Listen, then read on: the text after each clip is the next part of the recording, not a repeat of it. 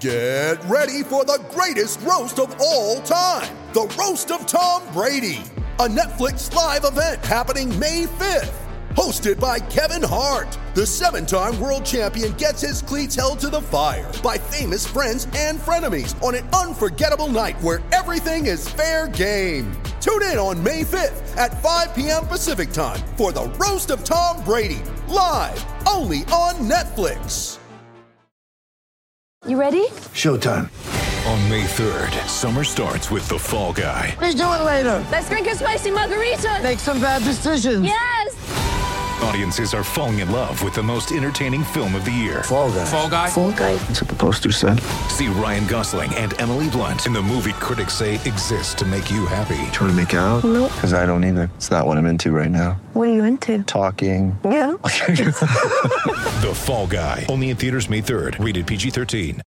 Mother's Day is around the corner. Find the perfect gift for the mom in your life with a stunning piece of jewelry from Blue Nile. From timeless pearls to dazzling gemstones, Blue Nile has something she'll adore. Need it fast? Most items can ship overnight. Plus, enjoy guaranteed free shipping and returns. Don't miss our special Mother's Day deals. Save big on the season's most beautiful trends. For a limited time, get up to 50% off by going to BlueNile.com. That's BlueNile.com. just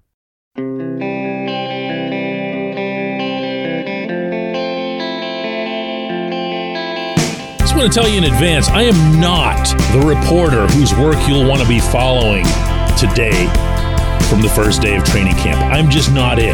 Good morning to you. Good Thursday morning. I'm Dejan Kovacevic of DK Pittsburgh Sports, and this is Daily Shot of Penguins. It comes your way bright and early every weekday if you're into football and or baseball.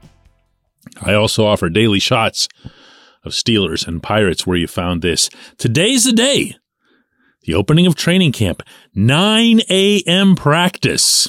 That's always the one that the veterans get, by the way, so that they can enjoy the rest of their day. And after the practice, there's a scrimmage for about 45 minutes.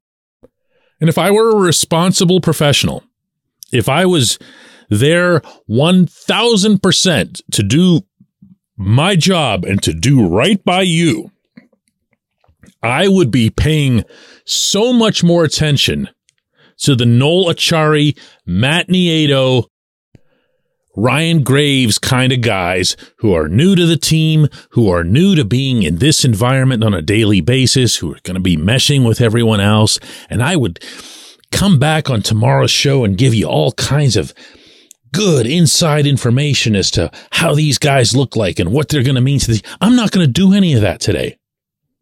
I'm not. I never do on the first day of camp. Why? I just watch the star guys. I just go right back into realizing that this franchise, which has most definitely had some issues over the past few years, is still blessed with a handful of the greatest players on the planet in a couple of cases, among the greatest who've lived. And I just dive right back into the sport by appreciating them fully, by enjoying every little maneuver they make. That's Sid. That's Gino. Yeah, that's Chris Letang, too. And I hear there's a new guy in the fold. Maybe he'll do some interesting things as well. First day of Erik Karlsson making passes to Sid and Gino and others up front, depending on how the scrimmage is structured. That's good, good stuff. That's not stuff to be taken for granted. You hear me talk about that sort of thing a lot on this show. That things aren't perfect with this team. They haven't been perfect for quite a while. But you still have these players spending a year of their NHL careers, another year here in Pittsburgh, right under our noses. However many people are going to go into that rink today, and it's open and free to the public, they're going to see something actually really, really up close and personal that they might never forget. Yeah, I know. It's just practice. It's just a scrimmage. but it's also some phenomenal players out there.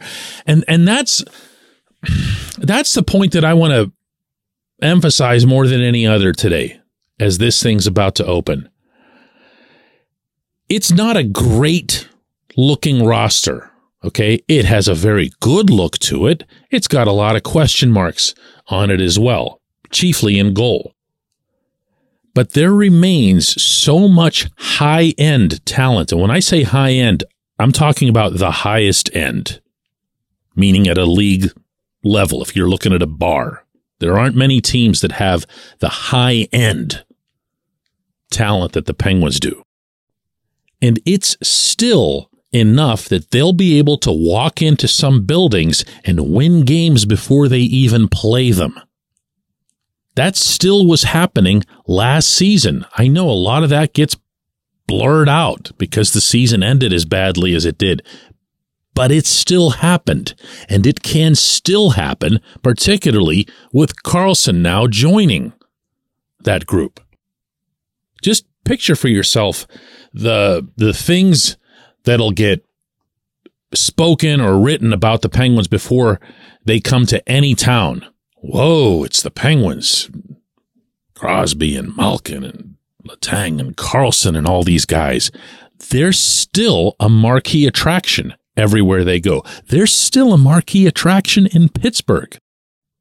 Now, that's not going to get them into the playoffs all by itself. That's not going to be enough to make them contenders. Those days for all of those guys are a little bit in the past. But it's also a variable that probably out of the 32 total teams, maybe what, four or five have the high end that the Penguins do? Is that a fair estimation? And over an 82 game schedule, that still means more than anything else that we'll discuss related to this team over the course of the season ahead. Now, they're going to need more. They're going to need support on the wings. They're going to need a third and fourth line that has an actual purpose and, you know, produces actual things. They're going to need a third pairing on defense that's going to be reliable and consistent even if they're not going to get many minutes. And yeah, I mean, I'll say it a second time. They're going to need goaltending. They're going to need, I believe, close to elite goaltending. And even within the Stars themselves, they're going to need to straighten out that power play. They're going to need to find a way to make that thing a weapon unto itself, including dissuading the opponents from taking penalties in the first place. They're going to need all of that. They're going to need more. They're going to need a togetherness, a moxie. That actually was in place for the better part of last season. Didn't matter because they lacked the depth. All of that's got to be there, but man, what a starting point.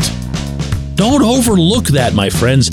What a starting point for a season to be taking the ice with Sidney Crosby, Evgeny Malkin, Chris Letang, Erik Karlsson. When we come back, J1Q. Need mealtime inspiration, it's worth shopping Kroger, where you'll find over 30,000 mouthwatering choices that excite your inner foodie. And no matter what tasty choice you make, you'll enjoy our everyday low prices, plus extra ways to save, like digital coupons worth over $600 each week. You can also save up to $1 off per gallon at the pump with fuel points. More savings and more inspiring flavors make shopping Kroger worth it every time. Kroger, fresh for everyone. Fuel restrictions apply.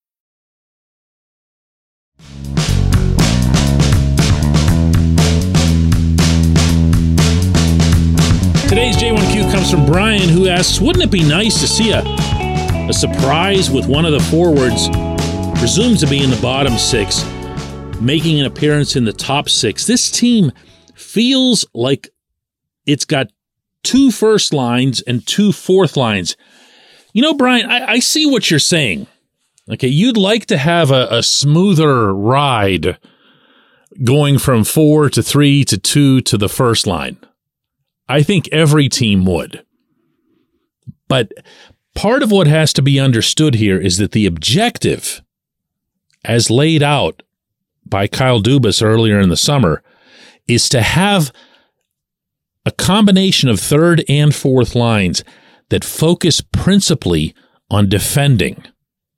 Now, their presumption is that the players I was discussing in the opening segment are going to create enough offense, including five on five, but again, it's got to include the power play, that all you'll need from the third and fourth lines is to be able to defend, forecheck, have some energy, wear the other team down. Now compare that to what the third and fourth lines offered last season, which was, oh, right, nothing. Nothing at all. So if you go out there with Lars Eller and a couple of gritty wingers, guys who are energy guys, and maybe they'll pop a goal here or there for you. If they do, they do.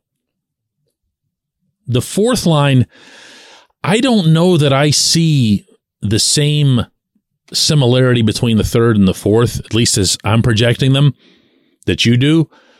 I think you're going to see the fourth be a, a little bit below, maybe a lot below the third line. And I think you're also going to see the fourth line be a lot more about that recklessness and that energy, that forecheck, than you will the third. Eller, if for those of you who've been listening to the show for a while, you're probably tired of hearing me talk about Eller. Eller is a guy that I'm pretty fond of. I have a lot of respect for his game. And I don't see him as someone who's out there to eat up the clock. I see him as someone who can make things happen. And I also see him as someone who's really I'm trying to think of what the right term is for this. He's in control of his game. He's not a loose cannon. He knows what he's out there to do and he does it in a highly intelligent manner. The guy's hockey IQ is through the roof. So I don't think you're going to see him go out there and go spasmodo and flying all over the place. He's the guy you put out there in the final minute of a period. He's the guy you put out there after your team scores a big goal and you want to make sure you don't give one up right away. And he'll know that without you even having to tap him on the shoulder and tell him. He'll know that. He'll get that. He feels the game. Whereas I think with the fourth line, and again, depending on how that lines up, okay, if Jeff Carter's on a fourth line, eh, you're just, I, I'm not even going there today. But I think for the most part, with the fourth line, you're going to see uh, go out there and get us fired up, boys. You know, skate through the boards for us. Uh, and that's not what the third line is. So, to your actual question, is there somebody from those lines who can slide up, who can make a difference on the first and second? My answer to that is twofold. One, yes, they're capable of it. Nieto's done it in San Jose. Eller's done it in Washington. And let's not leave out that in house, Drew O'Connor's at least been given a taste occasionally of being up there. But for the most part, I, don't see a ton of that. I really don't. Uh, I think the guys that you have as your top six have to be your guys in the top six. That means all four of the wingers Bryan Rust, Rickard Rakell, Jake Guentzel, Reilly Smith. They've got to be those guys. They've got to be what's expected for all of this to work. I appreciate the question. I appreciate everyone listening to Daily Shot of Penguins. Hockey season is upon us. Looking forward to tomorrow's show, guys.